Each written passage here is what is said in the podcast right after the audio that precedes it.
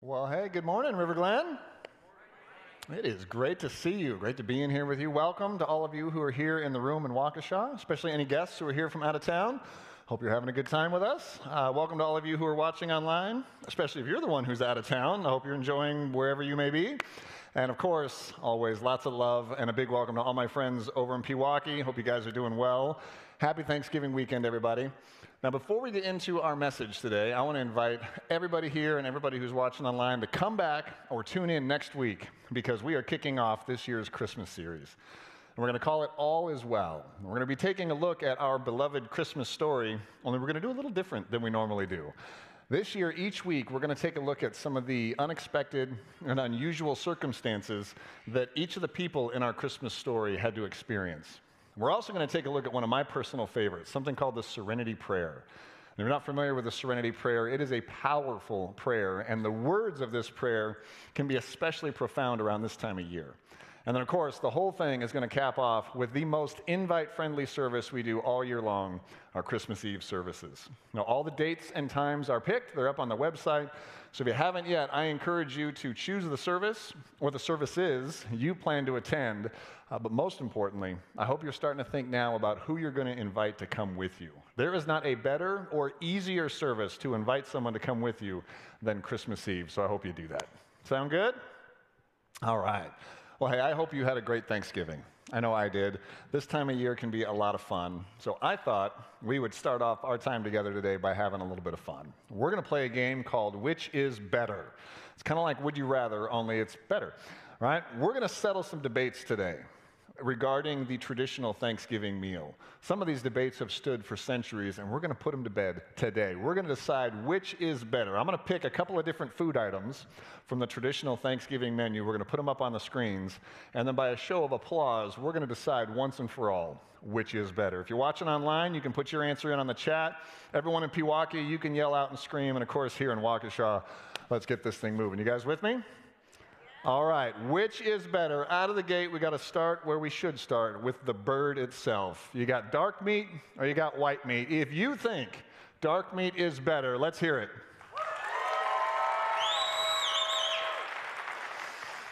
Welcome to the dark side. Yes, yes. All right, other side of the bird. If you think white meat is better, let's hear it. I don't know. I think dark meat went out on that one. All right. Okay. Well, now you see how this works. Let's go to the next one. This is another one. This is good. Mashed potatoes versus sweet potatoes. Let's see. If you think mashed potatoes are superior, let's hear it. Yeah. I think I heard someone from Pewaukee on that one. Nice. All right. What about sweet potatoes? Let's hear it.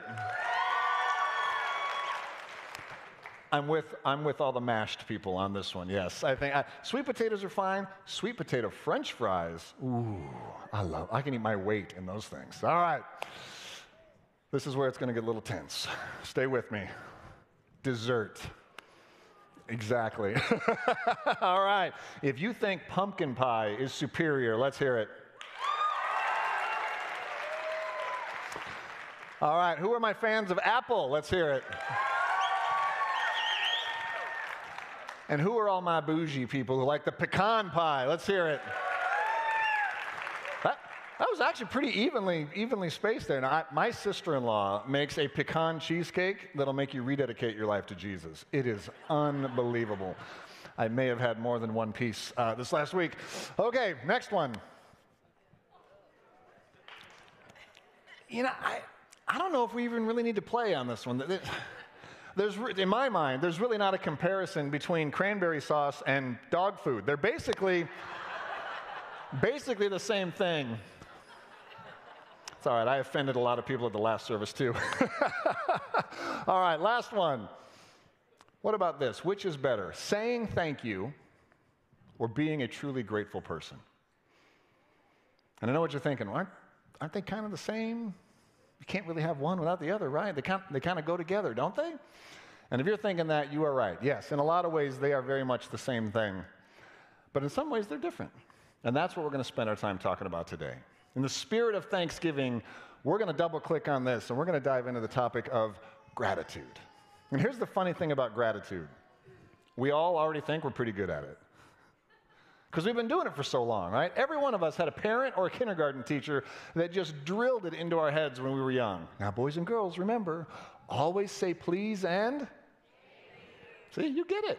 You get it. So, the big question we want to go after today is this What does, what kind of difference does showing gratitude really make in my life? Or what kind of difference could showing gratitude make in my life? Or if Jerry Seinfeld was here, he'd say, What is the deal with gratitude?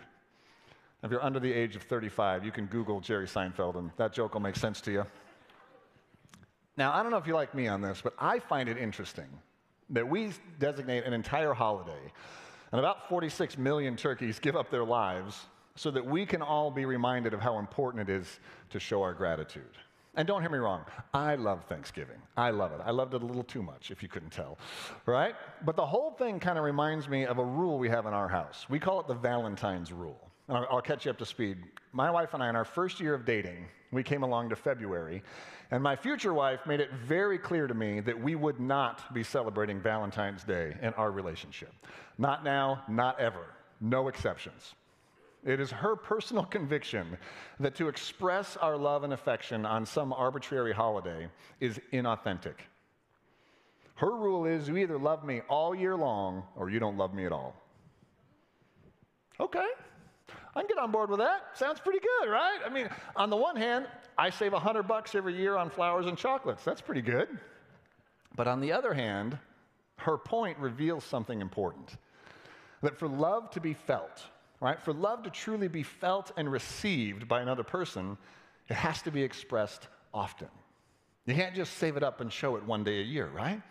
The power of love is greater than any one day or one holiday could fully encapture. I think we'd all agree to that. Well, what if, what if that same truth applies to gratitude? Now, here's why this is so important. If you are a Christian, gratitude is far more than just something that we do or we say. It is truly, as we're going to look, it is truly a reflection of the character of Christ in our lives.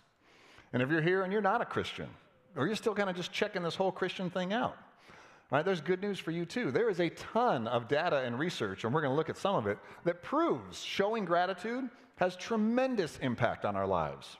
It can improve almost every major area of our lives. I'm talking about physical health, mental health, relational health, spiritual health. All of these things can be improved if we take the step to express our gratitude.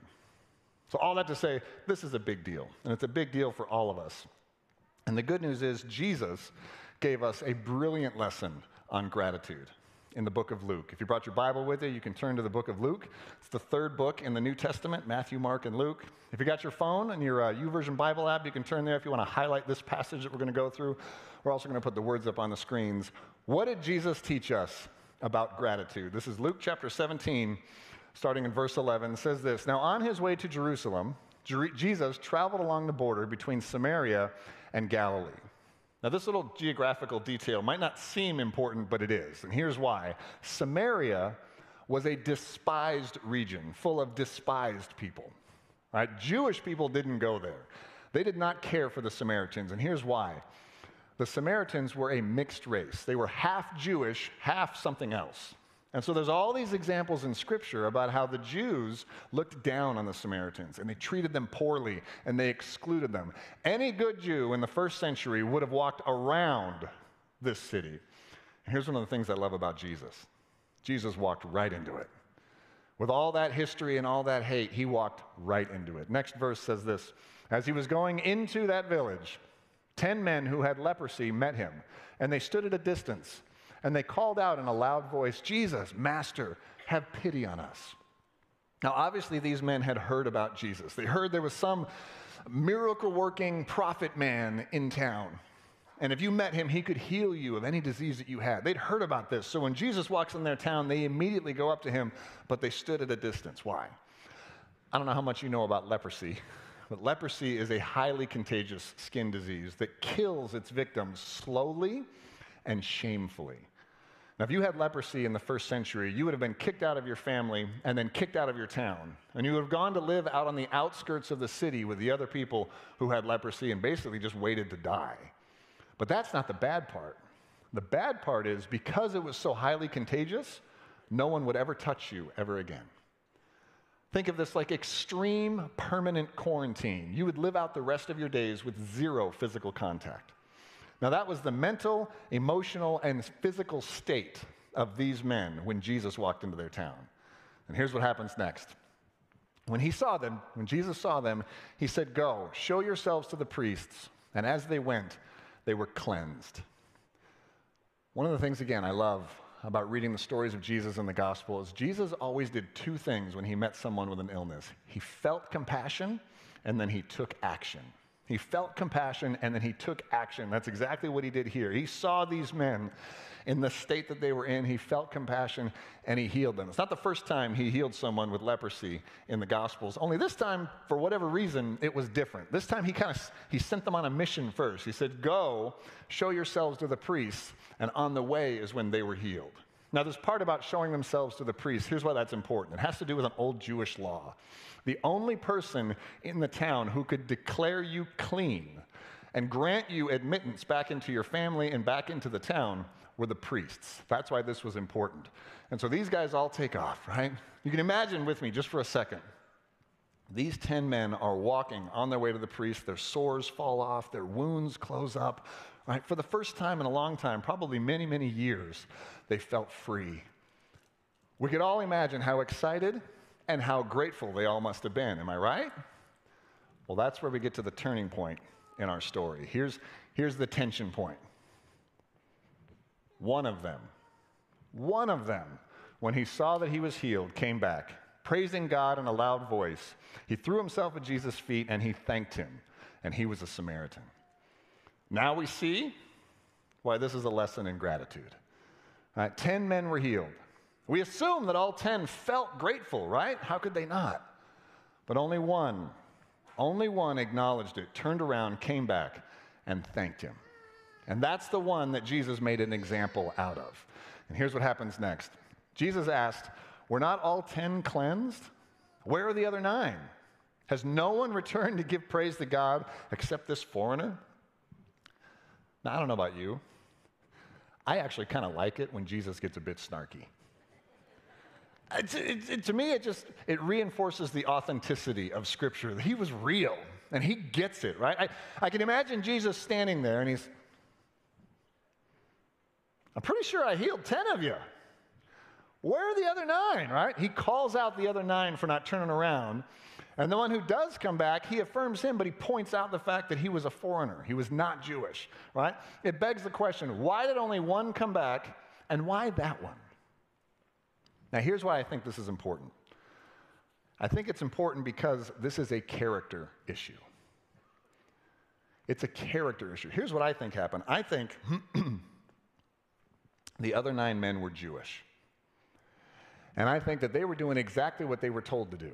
Right? They were following the Jewish protocol go show yourselves to the priest, and then you can be declared clean and entered back into your town, right? They were following protocol, not a bad thing. But I think somewhere along the way, they're walking, and the 10th guy realizes wait, I'm not Jewish. I don't have to do this. I don't have a protocol to follow. He realizes in that moment he does not have to go fulfill a religious duty. I think in that moment he realized he needed to fulfill a relational duty. And he turned around and he came back. And that's the point of all this. I love that he came back and he threw himself at Jesus' feet and he declared his gratitude loudly, by the way, which again, I love that detail.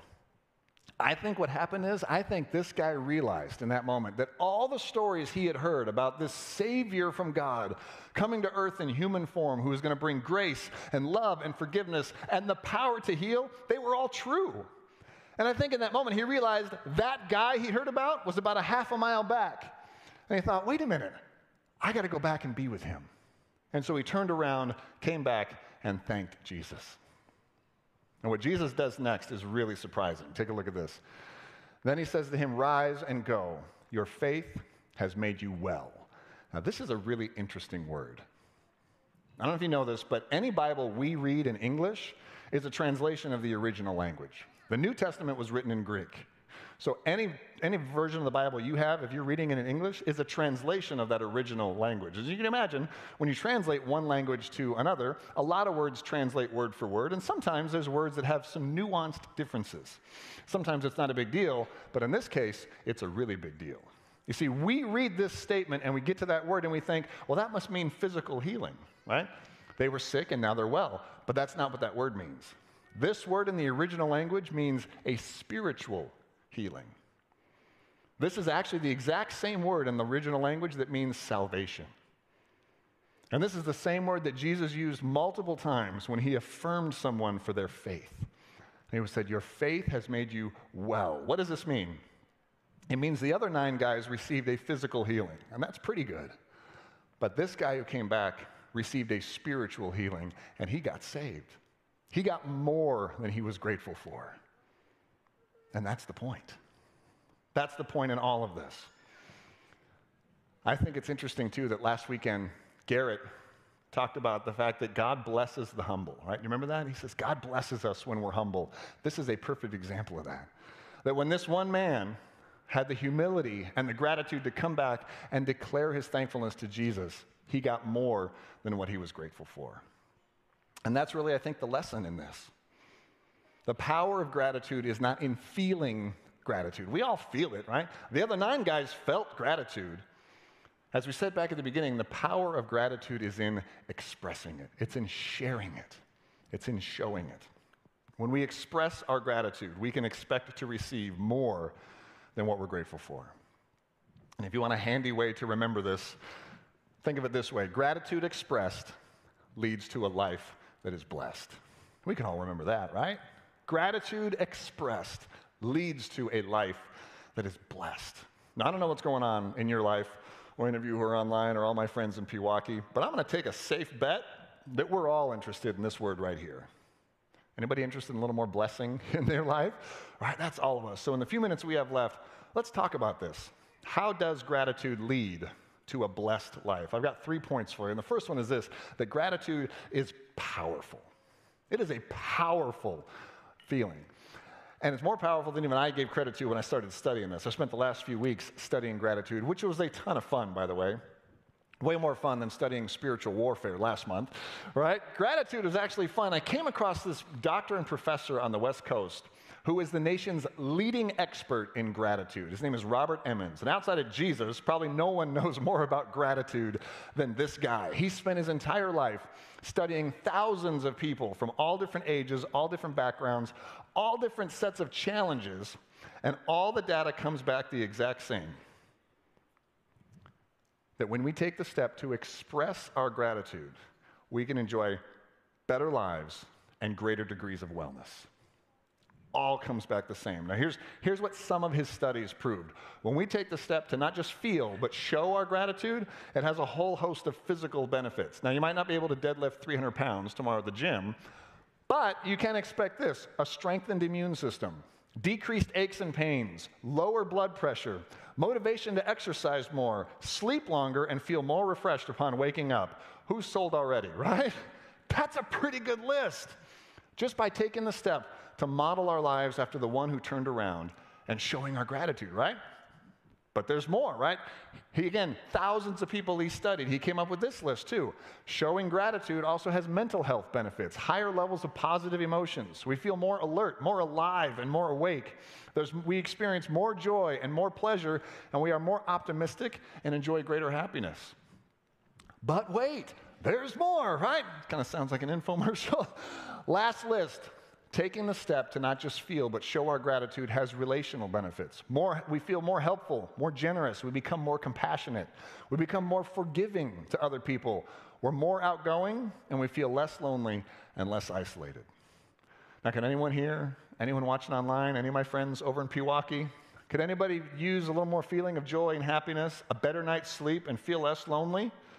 Anyone interested in that? Crazy to think that we can enjoy all those benefits simply by saying thank you and doing it often.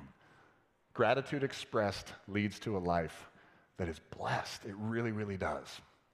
Now, if you want to study any more of Robert's work, there's a ton of it out there. His name is Robert Emmons. I encourage you to go on that journey.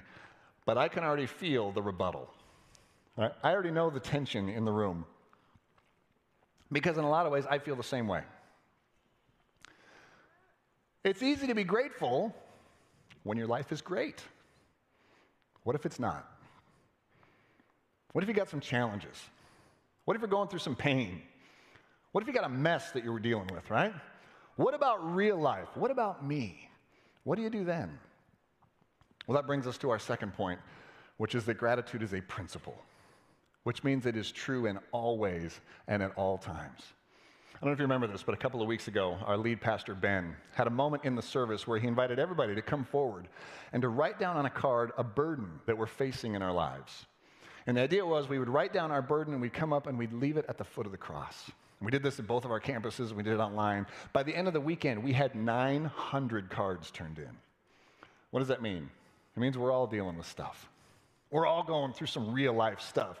Well, our staff got together, we read through all of them, and we tabulated them into a series of, of categories. And here were the top four categories of burdens that we as a church are facing physical, spiritual, and mental health, relationship challenges, work and financial challenges, and fear about the future. So, how do you be grateful when you're going through all of that, right? Well, there is a, a tiny gem of scripture towards the end of our Bibles that explains how.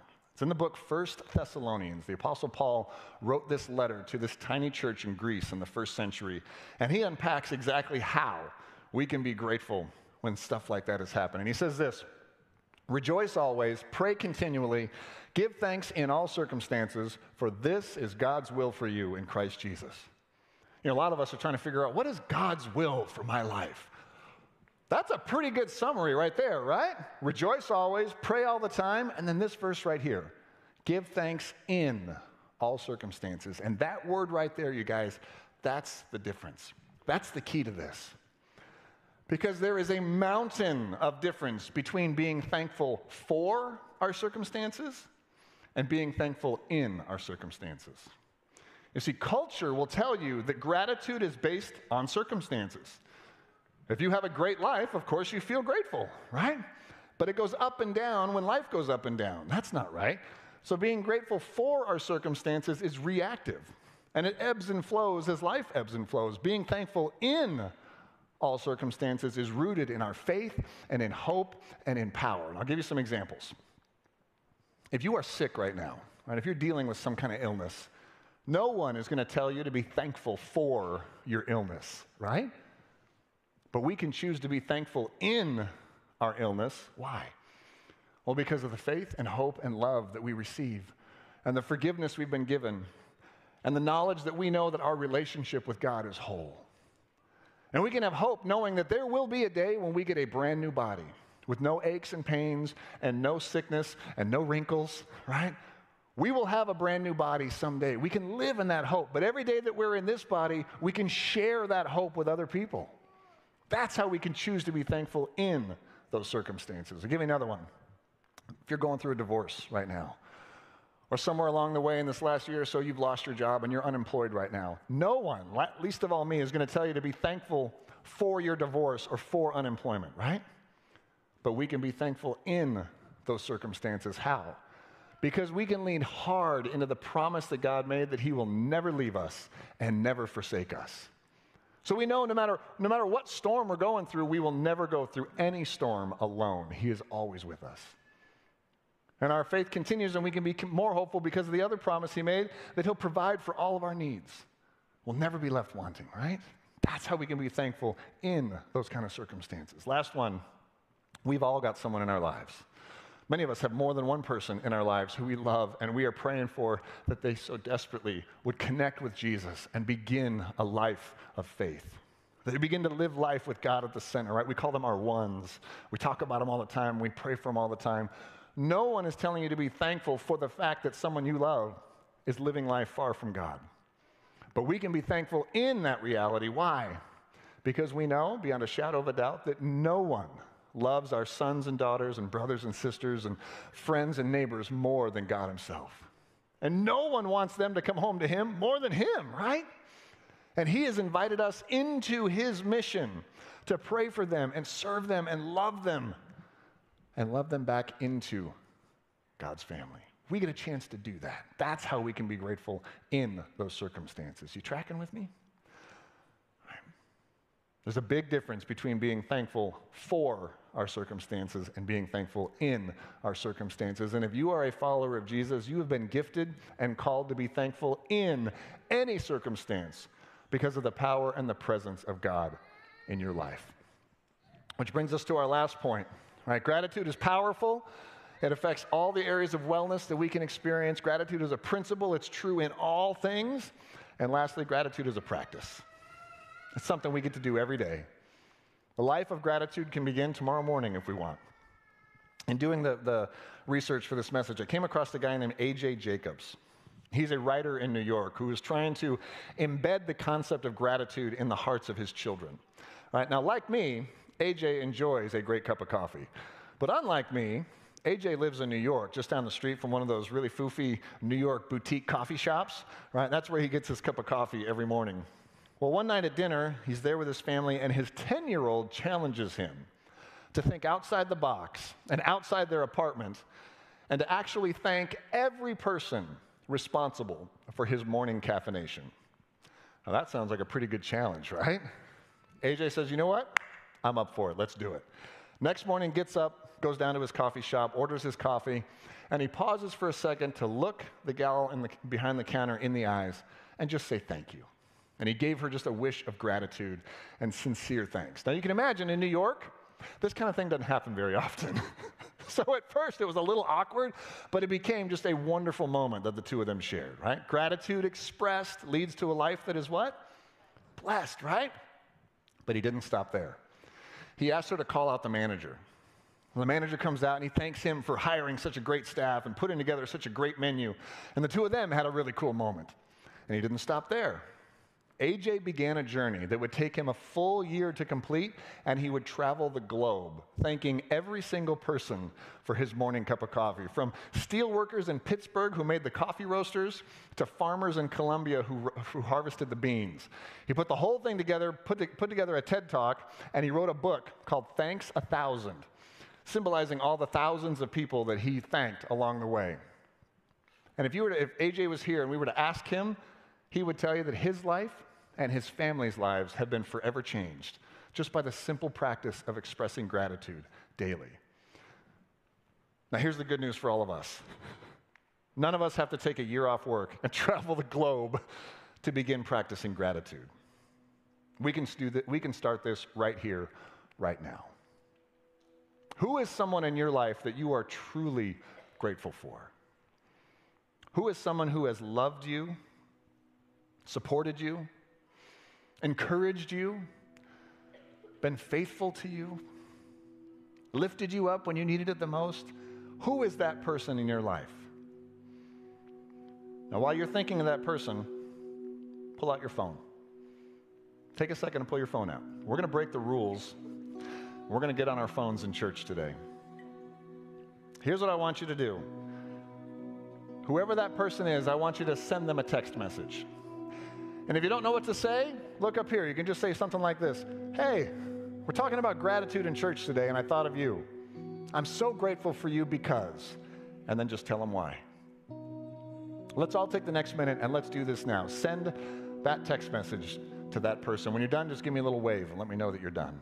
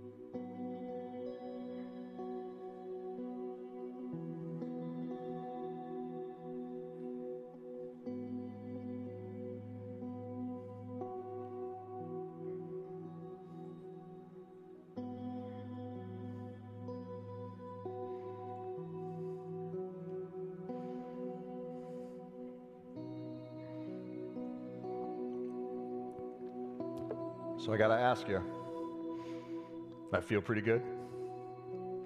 Yeah, gratitude expressed leads to a life that is blessed. Hey, what if you did that every day for a whole week? Would that feel pretty good? Or what if you're an overachiever and you did that for a whole month? 30 days, you sent a text message like that. Or what if, what if you just made the decision that you're just going to be a grateful person? And this habit, this discipline just becomes something that you do all the time. Wouldn't that make a difference? Yeah. Now, if you're a Christian, we actually have another way that we practice gratitude regularly. Only you might have never thought of it this way before. See, sometimes we call this a sacrament. Other times we call this the Lord's Supper. Around here, every week, we call it communion. But here's what's really interesting if you spend any time in the Catholic Church, they have a word for it. They call it the Eucharist. And again, here's where we get into some cool language stuff. Eucharist is a Greek word. Guess what it means? To give thanks. Communion is actually a moment of gratitude. And why is it a moment of gratitude? Well, because if you're a Christian, you've got the greatest reason on earth to be grateful. Right here, the Apostle Paul said it. But God demonstrates his own love for us in this that while we were still sinners, while we were still stuck in our mess, Christ died for us. So, communion, you guys, is a moment to say thank you. You should have gotten one of these on your way in. Go ahead and pull it out. If you're watching online, grab some bread and juice. Take a minute to have your bread and juice and then say a prayer of gratitude. Thank you, God, for your grace, for your love, for your purpose in our lives. Let's do that now.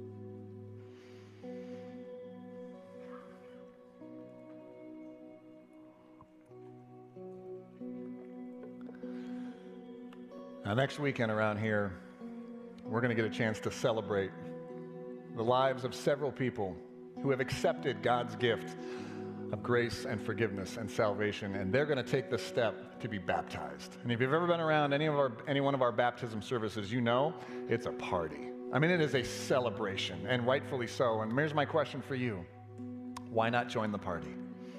Why not join the party and let your church celebrate your faith too? If you have not yet taken the step of baptism in your faith journey, I encourage you, to sign up today.